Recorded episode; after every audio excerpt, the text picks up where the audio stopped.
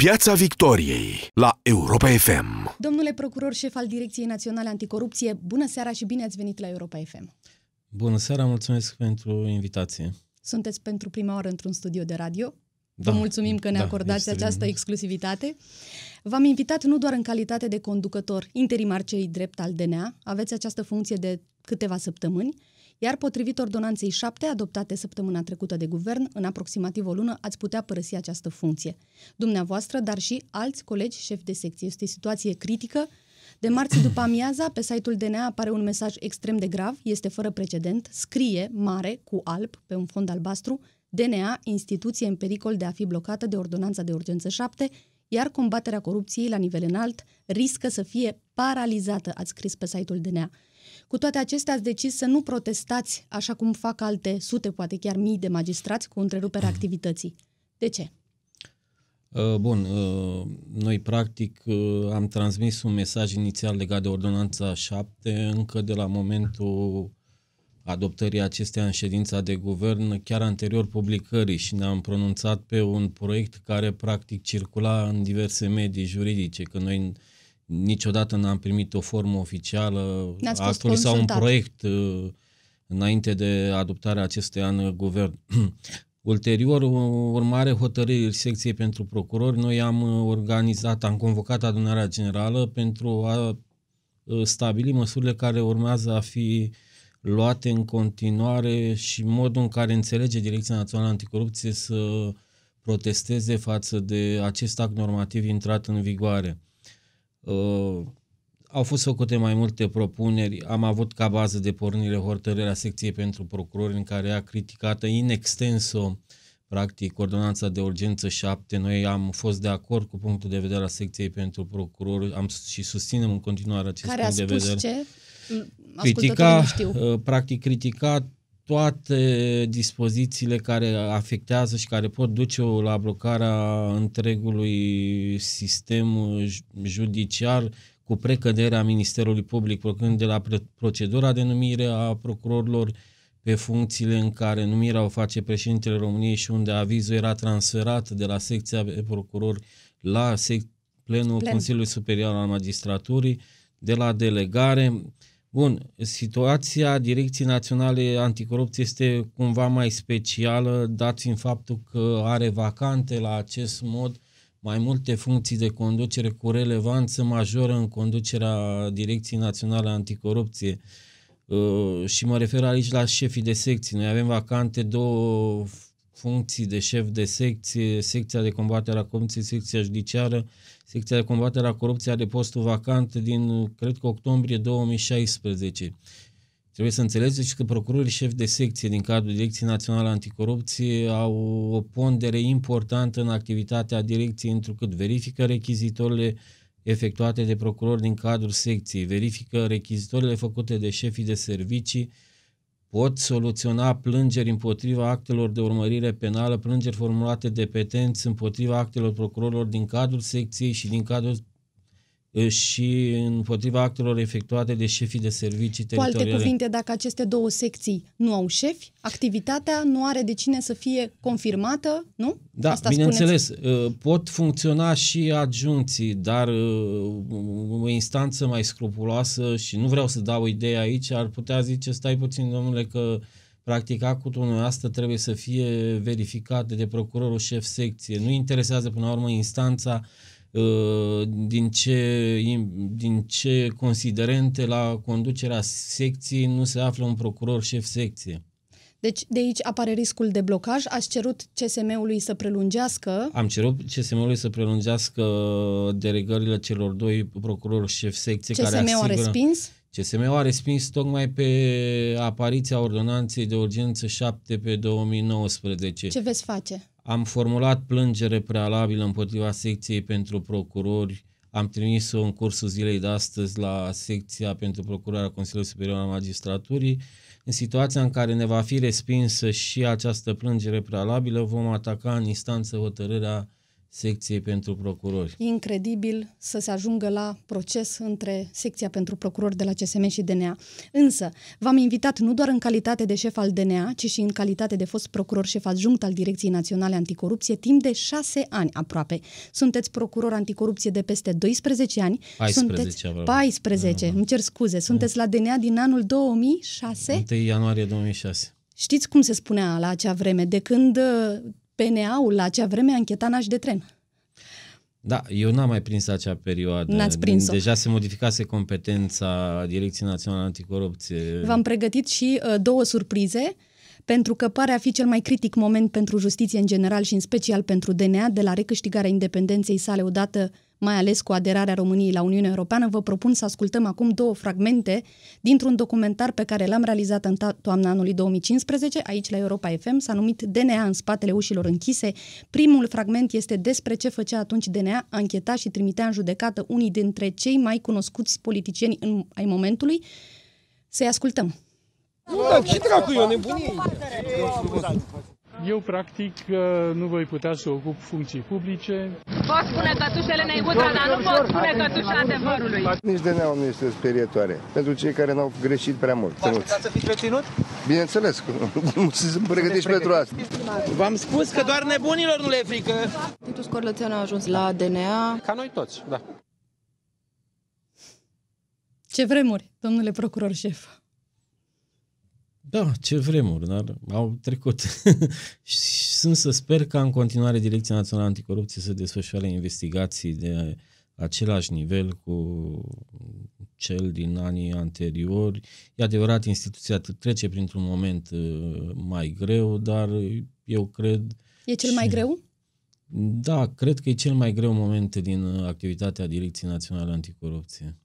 Pentru realizarea acelui documentar mi-ați acordat un interviu în care ați spus, repet, în anul 2015, acum așadar aproape patru ani, nu cred că reforma justiției este un proces irreversibil. Se dovedește acum că ați avut dreptate să-l ascultăm și pe acela. Și eu eram sceptic la începutul activității mele în DNA și vorbind de ianuarie 2006 că lucrurile se vor schimba atât de mult. Însă nu cred că e un proces irreversibil, adică să nu ne trezim cu luăm înapoi cu perioada anterioară anului 2005. Acum depinde de magistrați, depinde de și depinde foarte mult de până de clasa politică, că dacă schimbă statutul și practic pierzi independență, pierzi instrumente procesual penale, viitorul nu arată foarte bine dacă s-ar întâmpla acest lucru. Viitorul nu arată foarte bine, spuneați în 2015. Parcă da. ați știut ce urma să se întâmple. Uh, nu neapărat că am știut, dar cunoșteam foarte bine comportamentul clasei politice în România. Uh, greu să modifici comportamente în uh, câțiva ani de zile. Care ar fi comportamentele acestea ale clasei politice pe care ați anchetat-o, pe o parte?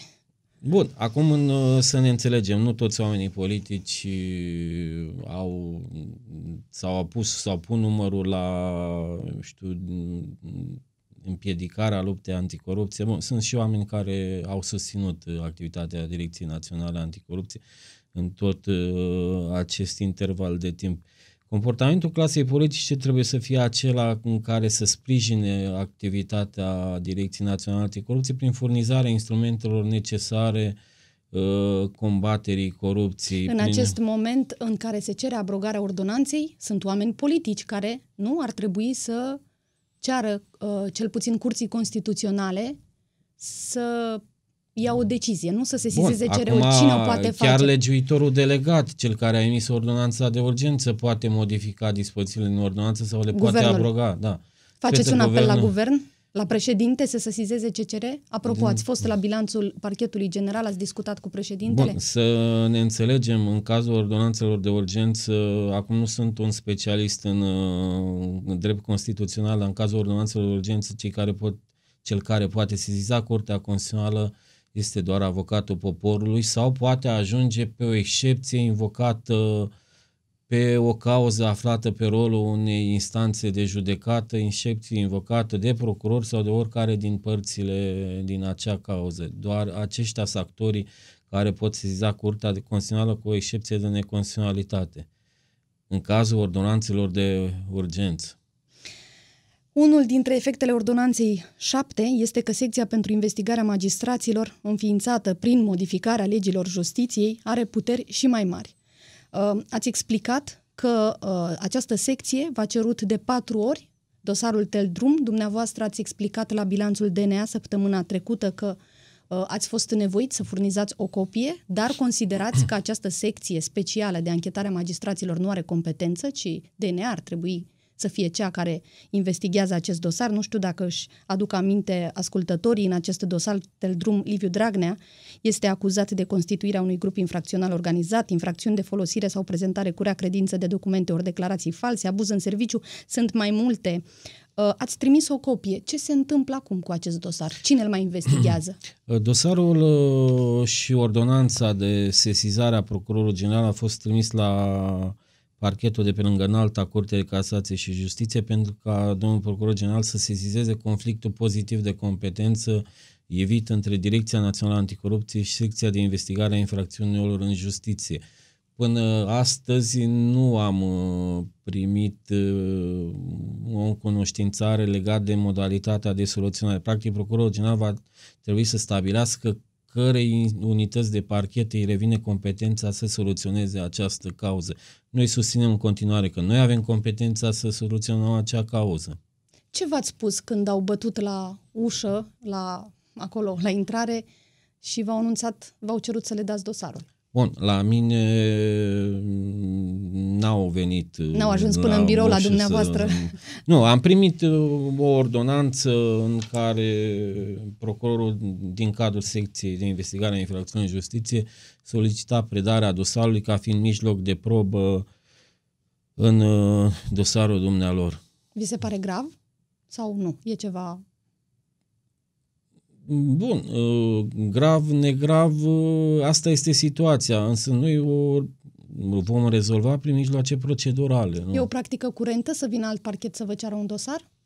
Eu nu știu de situații de gen. Au mai fost situații de conflicte de competență cu DICOT-ul, situații în care ne consideram în trecut, din câte știu, în care ne consideram noi competenți, se considerau ei competenți, Soluționarea este din uh, competența Procurorului General pentru a soluționa astfel de situații. Da? Vedem ce uh, decide domnul Procuror General. Uh, v-aș întreba acum despre rezultatele din 2018, un an atipic, ați, l-ați numit dumneavoastră. Uh, lupta anticorupție pare cel puțin după cifre că înregistrează un regres, 556 de inculpați trimise în judecată anul trecut față de 977 în anul precedent, 2017. Uh, ce s-a întâmplat? Bun, explicații pot fi multiple, pornind de la scăderea numărului de sesizări, care este un fenomen. Noi am făcut o statistica evoluției numărului de sesizări începând cu anul 2015 ca an de reper în acest interval de timp uh, sesizările primite uh, au scăzut cu un procent de peste 50% în 2018. 54%. 54%. Ce înseamnă uh, această scădere dramatică de peste 50%? Înseamnă că cei care vă trimiteau sesizări, uh, persoane fizice, companii, servicii de informații, alte persoane juridice, credeți că au mai puțin încredere în DNA? Începând din 2015? Bun, cred că și climatul ăsta general uh, a afectat până la urmă încrederea în Direcția Națională Anticorupție, dar acum depinde și de noi să uh, redobândim încrederea cetățenilor, în special că lor pentru, până la urmă, procuratura pentru societatea românească lucrează, ă, iar celelalte instituții care au obligații de a sesiza, până la urmă, nerespectarea obligației de a sesiza organul de urmărire penală atunci când iau cunoștință de săvârșirea unor infracțiuni, este infracțiune. Cine v-a trimis? Că am vrea să înțelegem. Cine v-a trimis cu mult mai puține sesizări decât făcea Acum înainte. n-am, n-am făcut o statistică Dar pe... mai mult persoanele fizice, mai mult serviciile de informații, nu știu, firmele, cine? N-am. uh, Acum scăderea este pe toată gama de subiecti care se sizează. Nu neapărat doar o anumită categorie a sesizat mai puțin în, curs- în cursul anului 2018. Practic toți subiecții care ne sesizează pe noi, în speță persoane fizice, persoane juridice, instituții cu atribuții de control, uh, chiar și servicii de informații, au, toți au scăderi pe acești parametri. Vă explicați de ce?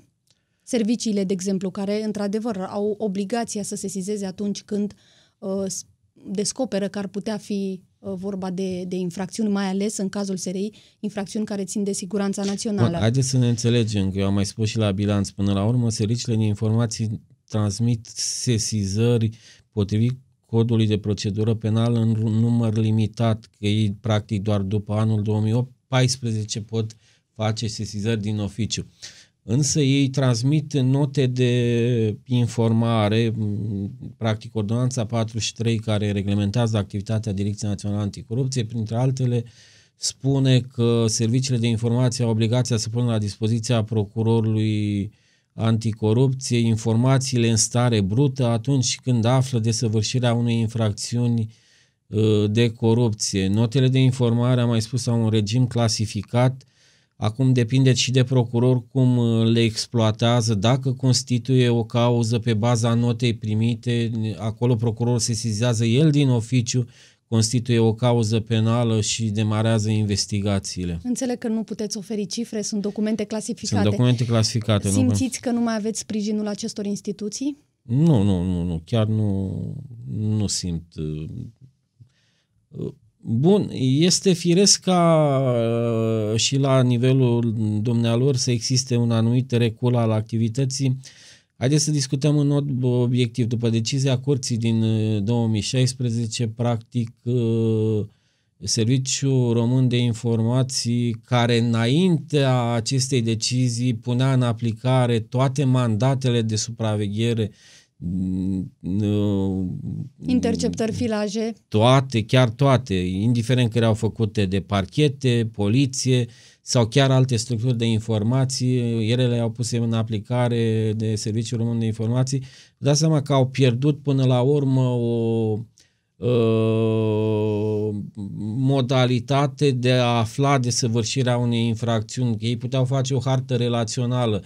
Ei ei vedeau, nu știu, vă dau un exemplu, o convorbire de la nordul țării, de la uh, cu care ar avea legătură cu o situație din, eu știu, din sudul țării și puteau face o hartă relațională a acestor situații. Noi, ca procurori, eram limitați strict la mandatul nostru și nu doar dacă prin întâmplare puteam discuta sau cu procurorul care avea în lucru un an mandat să ne spună, să ne încunoștințeze de acea situație și să dar o ei evaluăm. totuși rămân titulari în ceea ce privește chestiunile care țin de siguranța națională. Ori aici, nu știu, corupția nu e o, o situație de siguranță sau fraudarea masivă în sistemul de sănătate nu e o situație de siguranță Bun, națională. vedeți decizia Curții Constituționale unde s-a pronunțat și dacă corupția este o cauză de siguranță națională. Noi știm că este, cel puțin CSAT-ul la... Așa a zis CSAT-ul. No. O altă uh, problemă sau, nu știu, e o problemă, este reducerea uh, numărului de rechizitorii și creșterea numărului de achitări. Bun, implicit uh, reducerea numărului de rechizitorul coroborat cu creșterea numărului de achitări are incidență până la urmă asupra indicatorilor statistici. O, reducerea numărului de rechizitori se poate explica, uh, v-am zis, scăderea numărului de sesizări, fluctuația de procurori la un moment dat, uh, din cadrul direcției au plecat 10 procurori ca uh, urmare a modificării pachetului de legi pe justiție și a fost majorată uh, practic vechimea necesară pentru a funcționa în cadrul DNA, de la 6 la 10 ani s-a ajuns pe ultima modificare, erau procurori care nu îndeplineau condițiile, procurori care funcționau prin delegare în cadrul direcției și cred că în sept septembrie au plecat la un moment dat 10 procurori din cadrul direcției. Pe de altă parte, vreau să vă spun că am uh, impus oarecum standarde calitative ridicate pentru a evita situații de natura achitărilor, iar unele rechizitorii care, din punct de vedere al procurorului ierarhic, nu conțineau suficiente elemente probatorii care să conducă la obținerea unei soluții viabile în instanță au fost infirmate și chiar pe sfârșit de an. Vă dați Puteți să-mi că... spuneți câte rechizitorii ați infirmat? Ați oprit de la a fi trimise la instanță? Am destule. Adică Am primit câteva înseamnă... zeci de inculpați. Dacă... A, asta înseamnă 5 dosare, 30, da, nu 100? am făcut o statistică Măcar câte sunt infirmate. Nu chiar zeci, nu, dar destule. Dar erau cu un număr destul de important de inculpați și în opinia Procurorului Ierarhic Superior nu se susținea în instanță aceste condiții a dispus uh, infirmarea acestuia. Acum asta am cerut procurorul ierarhic superior, care șefii de secție în cele mai multe situații când verifică rechizitorilor să asigure un control efectiv al actelor de urmărire penală și riguros pentru ca uh, surprizele în instanță să fie cât mai mici. Au fost și 8 dosare, am citit în bilanțul dumneavoastră, oprite în cameră preliminară. Restituite. Restituite de, de din cameră. Asta înseamnă acea cameră unde se verifică legalitatea da, probelor, nu? administrată. Uh, erau și probe obținute ilegal? Sau? Acolo unde probele au fost obținute nelegal în opinie instanței, au fost înlăturate acele probe. Puteți să ne spuneți de ce natură erau? Sunt mai multe încălcări de, ale normelor procedurale. Nu o să iau fiecare caz în parte să discut, pentru că e o discuție specifică mm, juriștilor și cred că ascultătorii ar fi mai ar înțelege mai greu acele situații. O altă decizie a Curții Constituționale vizează sentințe definitive ale înaltei curți de casație și justiție, unde sentințele au fost date de completuri formate din cinci magistrați, doar patru fiind trași la sorți, a decis CCR-ul ca toți judecătorii să fie trași la sorți, toți cinci, un complet este format din cinci judecători. Unii infractori, nu putem spune așa, că au fost condamnați definitiv, au fost deja eliberați, în timp ce își ispășeau pedepsele dispuse în dosare instrumentare de dumnea, instrumentate de dumneavoastră și au primit pedepse cu închisoarea, procesele o vor lua de la capăt. Întrebarea ar fi uh, în câte există riscul prescrierii faptelor, dacă ați făcut o analiză? Uh, n-am făcut o analiză. Eu am mai spus în, cazul, în cadrul bilanțului, până acum noi am atacat uh, uh, patru hotărâri cu contestație în uh, anulare nu se rea practic în cazul admiterii contestațiilor anulare, că deocamdată n-au fost admise în toate situațiile.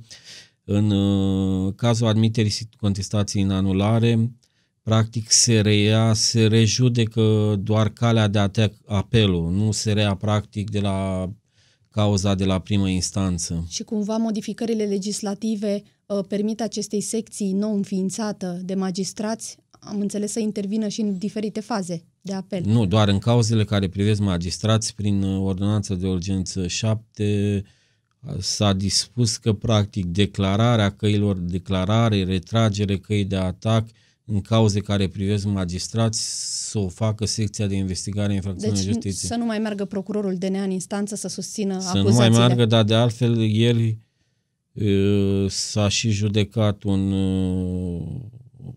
în alta curte s-a pronunțat pe o hotărâre prealabilă și în cauzele în care, chiar dacă a trimis Direcția Națională Anticorupție în judecată inculpații magistrați, în acele cauze participarea pe ședințele de judecată o va face uh, potrivit noilor dispoziții procuror din cadrul secției judiciare din cadrul parchetului general sau procuror din cadrul parchetelor curților de apel în funcție de instanța prim sesizată.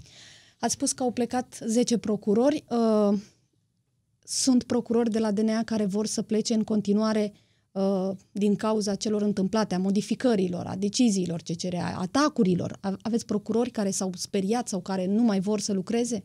Da, deocamdată nu este un fenomen firește și procurorii trăiesc în societatea asta, nu îi pot ține într-un uh, glob uh, de cleștar să nu vadă ce se întâmplă. Nu știu cunosc sau nu mi-au adus la cunoștință uh, că ar dori să plece din cadrul Direcției Naționale Anticorupție. Dacă sunt și... situații, situații punctuale și nu foarte numeroase. Cum se simt acum? Bănuiesc că discutați. Bă, cam asta este atmosfera din cadrul Direcției Naționale Anticorupție de când funcționează ea.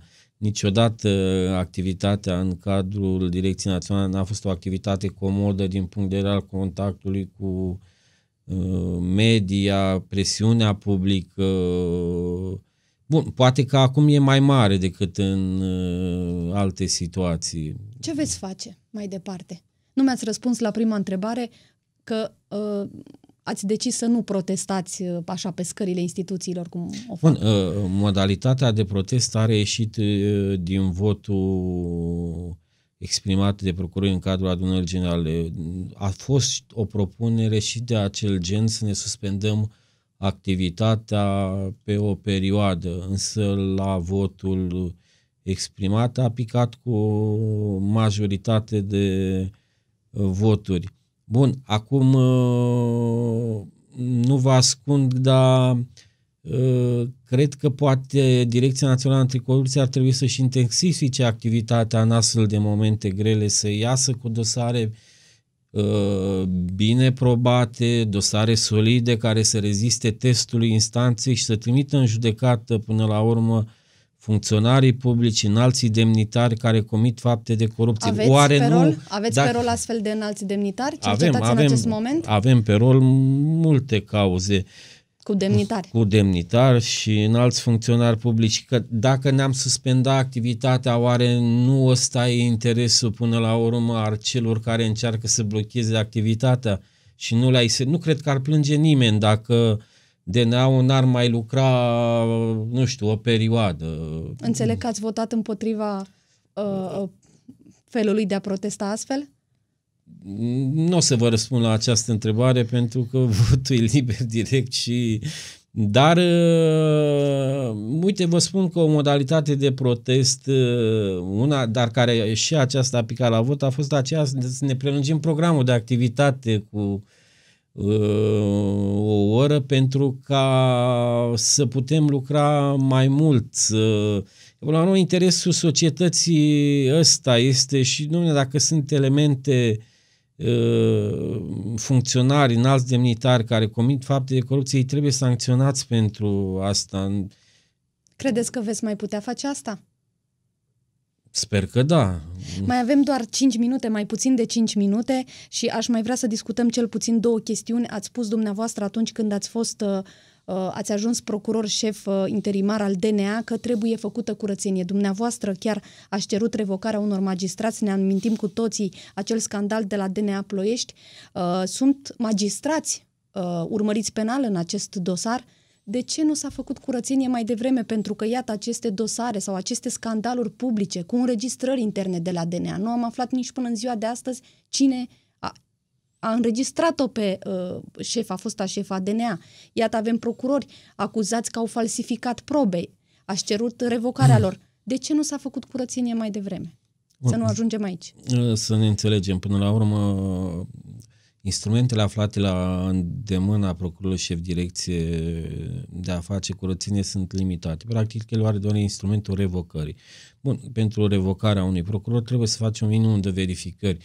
De, de ce nu s-a făcut? Pentru că acuzațiile erau formulate de câteva luni acuzațiile erau formulate de câteva luni, dar măsura revocării este la îndemâna procurorului șef direcție. Eu când am fost uh, numit, desemnat interimar pe această funcție, cred că a doua zi am și făcut cerere, aviz, am solicitat aviz de revocare pentru un procuror din cadrul Dar înainte ați fost adjunct. Ați avut discuții cu doamna Chiove și cu privire la, la ce se întâmpla, de exemplu, la DNA uh, Ploiești? Au fost și la ora de înregistrări și acuzații.